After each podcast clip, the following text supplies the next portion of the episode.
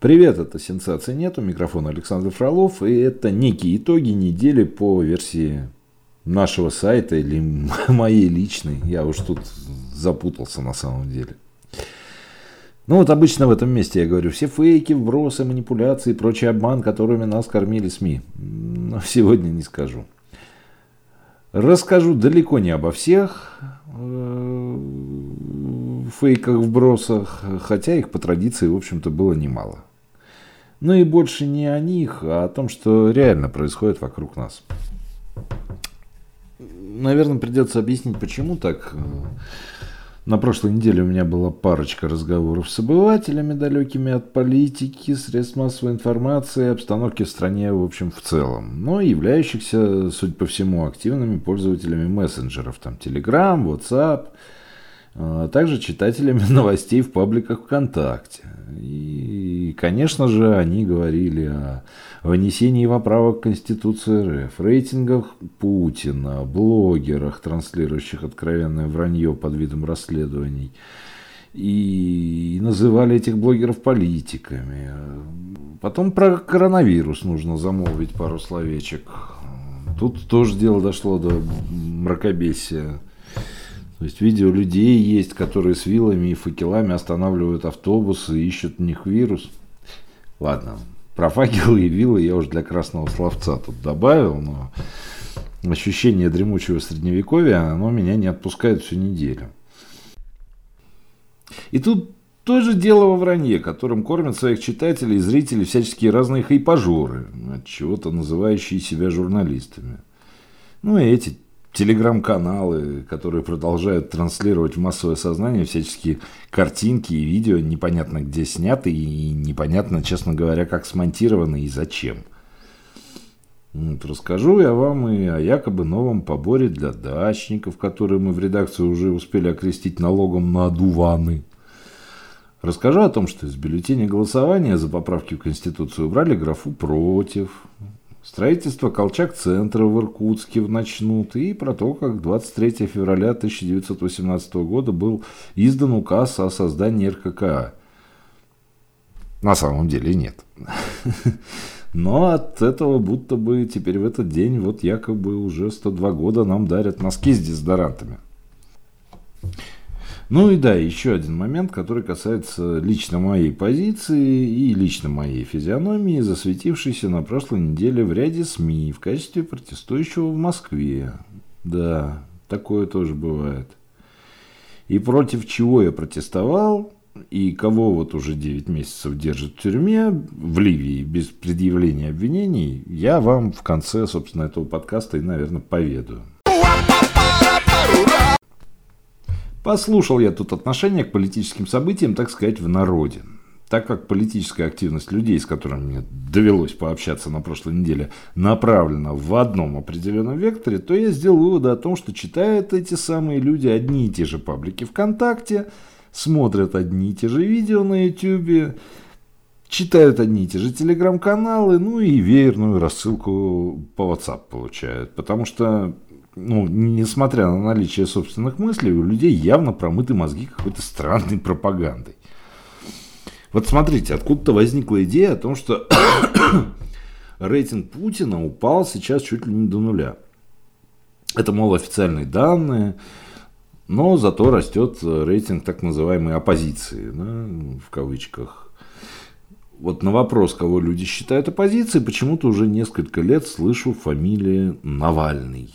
Странно это, потому что то, что делает Навальный, во-первых, напрямую работает на действующую власть, а во-вторых, потому что он политиком не является и, в общем-то, никогда не являлся. Блогер с очень странными однобокими роликами и набором каких-то нестыкующихся между собой ну, фактов иногда, а иногда и вымышленных фактов. Э, ну, вот Навальный и его подражатели это называют вроде как расследованиями. И вот как-то слабо у меня ассоциируется с политикой, и тем более с оппозиционностью вот такие вот вещи. Ну, какая тут политика? Ну, если ты расследователь, ну, назови себя журналистом или там блогером. Но, но нет, ты же... Ну, я, конечно, понимаю, зачем это делается. Ну, я уже об этом неоднократно говорил, писал, поэтому не буду повторяться. И боги с ними, с этими родителями за Россию будущего. Я немножко тут покопался и узнал, откуда, в общем-то, ветер дует. Оказывается, признанный Минюстом иностранный агент Левада-центр, представляете, оказывается, нужно так говорить теперь, признанный Минюстом иностранный агент Левада-центр. А на сайте у него написано «принудительно внесенный в реестр».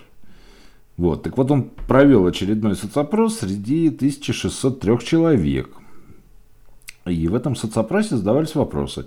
Кому из политиков вы доверяете? И, соответственно, кому из политиков вы не доверяете?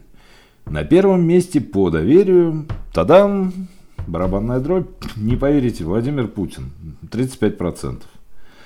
Высчитываем проценты, получается, что доверие действующему президенту высказали 561,5 человека, ну, из 1603. Не доверяют, возглавляет рейтинг недоверия э, Дмитрий Анатольевич Медведев. И, кстати, почему именно, я неоднократно писал на сайте в качестве мнений в качестве аналитических материалов э, искусственно Медведеву занижали рейтинг, на него вешали фразы, которых он не говорил, там «денег нет, но вы держитесь», или там «кофе Русиана» или там идите в бизнес, не работайте учителем. Ну, все же понимают, что это монтаж. А, ему приписывали самые непопулярные в народе законы, вроде как а, пенсионные реформы. Ну и, в общем, честно, пройдите просто на сайт, я обо всем об этом писал. Так вот, а, антирейтинг у него 27% от опрошенных. 27%. Но тут нужно заметить, что вот в этом самом опросе откуда-то возник политик, в кавычках, Навальный, и в рейтинге, и в антирейтинге у него ровно 3%, то есть 48,9 человек. По данным Левады, Навальному доверяет, и ровно столько же не доверяет. То есть и там, и там 3%, да? То есть Лешка 3%, будем так его и называть. Так вот, я не понял, где рейтинг Путина, опустившийся до нуля? Там на втором месте Шойгу идет, там, да, там Лавров там идет дальше. Где он, этот вот опустившийся до нуля рейтинг? И где поддержка оппозиции, которая поднялась? Это иностранный агент Левада-центр проводил опрос. Больше в официальных источниках я подобных цифр нигде не видел. Да и 35% это очень много. Ну, при всей той экономической ситуации, которая у нас сейчас. Об этом я как-нибудь напишу статью еще. Второй вопрос, который волнует россиян, ну, по моим собственным наблюдениям, это голосование за поправки в Конституцию. И вот, внимание, это очень волнующий вопрос. Будет не референдум, а всенародное голосование. И это прям подрывает принципы демократии, вообще незаконно и, в принципе, нелегитимно. Вот, честно говоря, пока я не прочитал первоисточника этого вброса, я просто крутил пальцем у виска с недопониманием, откуда вообще такая бредятина берется. Поискал маленько точно, верная рассылка WhatsApp и YouTube нескольких типа оппозиционных блогеров. Даже в Википедии кто-то успел написать, что, дескать, это большая разница, и по Конституции обязаны проводить референдум. И вообще за нас, ну, вы знаете, да, Википедию пишет все, что кто хочет, да, не ссылаясь на источники. Ну и, в общем, за нас все решили уже эти актеры, клоуны, спортсмены, все поправки внесли задним числом. Но вы знаете, да, что у нас вот комиссия, да, это по мнению вот эм, кого же я там слышал-то, господи, ну коммунист, который отсидел свой срок, этот Удальцов, вот, он, он очень любит повторять, артисты, артисты, спортсмены там за нас там выбирают. Я к нему очень хорошо отношусь, к Удальцову, но не люблю вранье, а он врет. А, значит, давайте по порядку. Открываем слова Режигова. Читаем. Референдум, всенародный опрос, голосование. Все, у меня вопросов больше нет. У вас есть еще, чем отличается референдум от народного голосования? Ну, если еще есть, то можно открыть закон о референдуме и прочитать там ровно то же самое. Вот, кстати, ссылки на словарь и закон я в текстовой версии э, подкаста на сайте оставлю. И не поленитесь уж пойти и прочитать, чем это отличается. Ничем. Что за бред вообще? Второе. Мы открываем Конституцию. Статьи 134, 135, 136, 137. Я тоже ссылки поставлю. И внимательно читаем, в общем, положение о том, кто и когда может вносить поправки в Конституцию. Не находим в списке ни референдума, ни синонима этого слова всенародное голосование. Закрываем Конституцию и понимаем, что так называемые анонимные общественники из мессенджеров нас опять попытались обмануть. Но если вы это слышите, и вы же слышите, что я ссылки все поставил, пойдите найдите, попробуйте меня опровергнуть. Ну что, осталось что посмотреть? Только на то, как спортсмены и актеры переписывают Конституцию.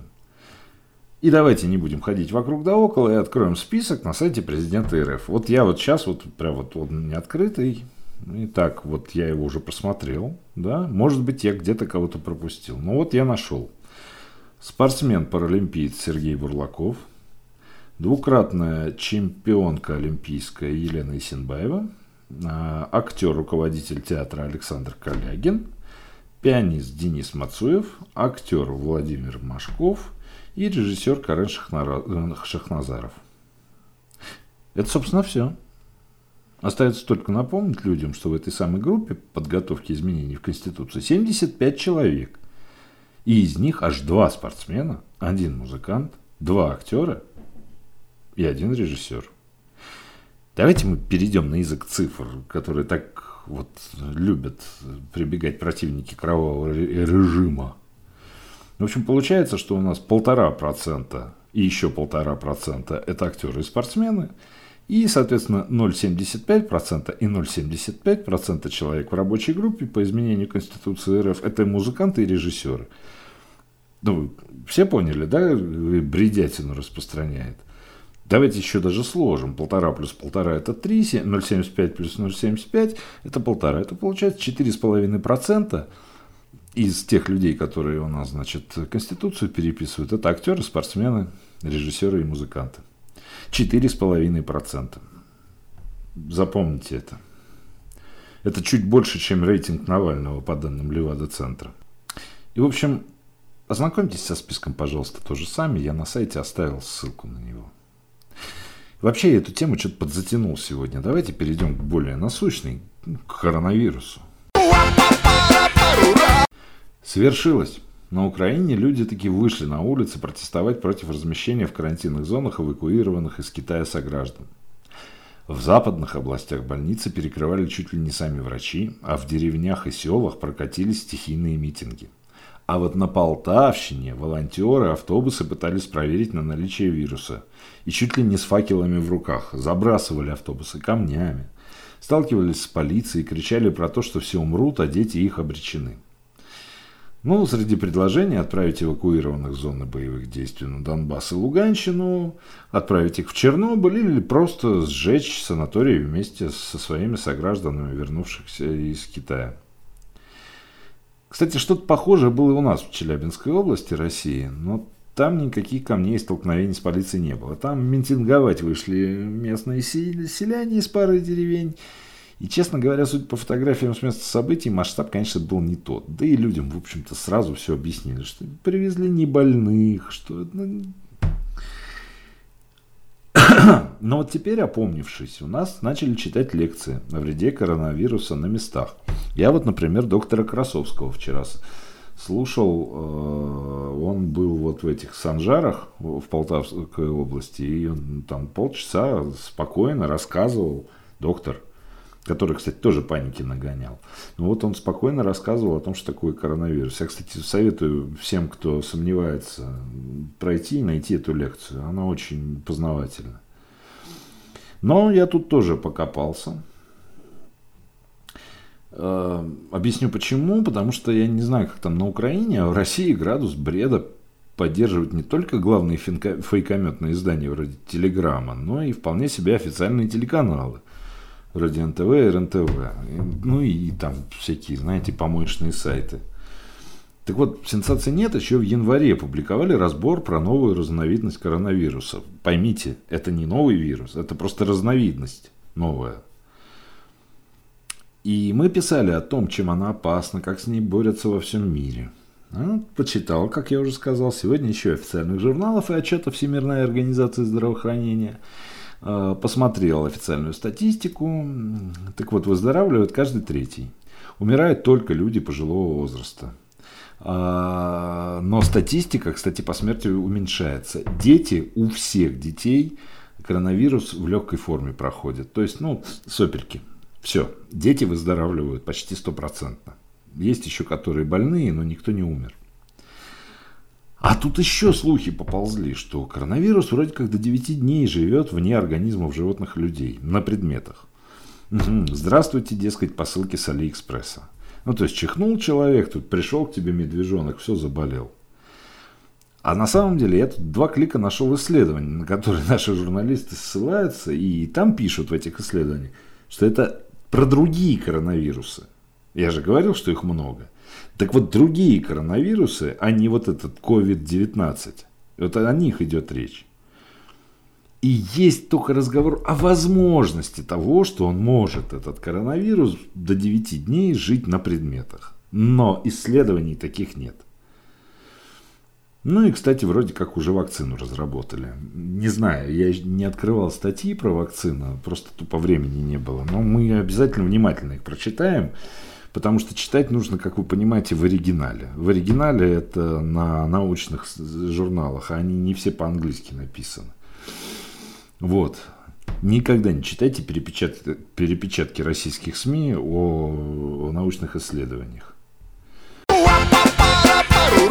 Актуальные новости. Дачников снова обложили новым налогом. Теперь им придется платить за сорняки на участках. За одуваны. Об этом написало примерно пять десятков СМИ от федеральных до региональных. Ну, только, как всегда, поторопились. Никаких налогов или штрафов пока никто не выводил. Эта возможность обсуждалась в Совете Федерации. И, в общем-то, не за сорняки в целом, а за борщевик. И не за весь борщевик, а за конкретный подвид борщевика, ядовитый, который называется борщевик Сосновского, его еще называют вместе Сталина. Еще непонятно, введут или нет, ну вы же понимаете, надо напугать сначала. Уверен, что многие дачники в стране до сих пор убеждены то, в том, что в 2017 году ввели новый налог на теплицы и сортиры. А они думают, что они уклоняются от его уплаты по сей день. Ну, все понимают, да, что это тоже фейк, да, про налог на сортиры. Мы писали об этом неоднократно, я даже ссылку не буду оставлять. Потом что у нас еще придумали? Что за воду, дескать, налоги брались, тоже фейк. В общем, короче, ребята, если вы в новости видите слово налог и дачники, то уверенно можно пролистывать дальше. Это обычно первосортное такое вранье. Э, просто чем больше народ пугают, тем больше этот народ по ссылкам ходит. Вот вы слушатели, не ведитесь. Кстати, в Иркутске, знаете, да, уже строят Колчак-центр наподобие Ельцин-центра в Екатеринбурге. Не слышали? Ну, так я панораму сообщила. Она же, к слову, поведала читателям и о том, что против поправок в Конституцию проголосовать будет нельзя. Вроде как убрали графу «против» из бюллетеня, э, который сейчас на тайных типографиях Кремля печатают. Народ, я просто напоминаю на всякий случай, что «Панорама» является сатирическим изданием, и их так называемые «новости» в кавычках не имеют никакого отношения к действительности. Прям даже порой удивительно, почему такую информацию не пишут у себя на сайтах «Известия», «Знак.ком», «Радио Свобода», «Лента.ру» или «Царьград». Ну, о том, что они являются сатирическим изданием, потому что их новости тоже мало общего с действительностью имеют. Не все, но большая часть. Вчера в России и нескольких странах ближнего зарубежья праздновали День защитника Отечества. Вообще удивительно, празднику меньше ста лет, а вокруг него столько байк гуляет, в том числе и по интернету. Так вот, два года назад мы с коллегами по «Сенсации нет», представляете, какие мы старые, два года назад. Вот, два года назад мы писали подробный разбор, копались в архивах, документах на сайте Минобороны, в подшивках старых газет и так установили тот факт, что привязка создание РКК к 23 февраля 1918 года, ну, очень с натяжкой. Не создавался РКК 23 февраля, она воевала уже в тот момент вовсю. Мало того, Сам Ворошилов говорил, что не понимает, почему именно в этот день празднуется День Красной Армии. Но впоследствии, уже в нулевые годы, этот праздник сделали просто для всех, у кого по природе растет борода, ну и какие-то первичные половые признаки еще есть. Так что с прошедшим праздником, коллеги мужчины. Все мы защитники Отечества, ну, наверное, в той или иной мере. Ну и в завершении надо рассказать о том, что я делал в прошлую среду у посольства Ливии в Москве. Там сейчас проходит бессрочный пикет с требованием освободить российского социолога э, Максима Шугалея и его переводчика Самера Хасана Али Суэйфана. Я тут почитал, что пишут на сайтах вроде Радио Свободы, Голос Америки, ой, то есть, простите, настоящего времени. И мне что-то как-то неуютно стало. В общем, в двух словах. Рассказывает о том, что, дескать, социолог Шугалей прилетел в Ливию оказывать влияние, в кавычках, на ход выборов. Один. Сам без ансамбля. Но местные власти врага в кавычках и агента в кавычках сразу же вычислили и на всякий случай посадили.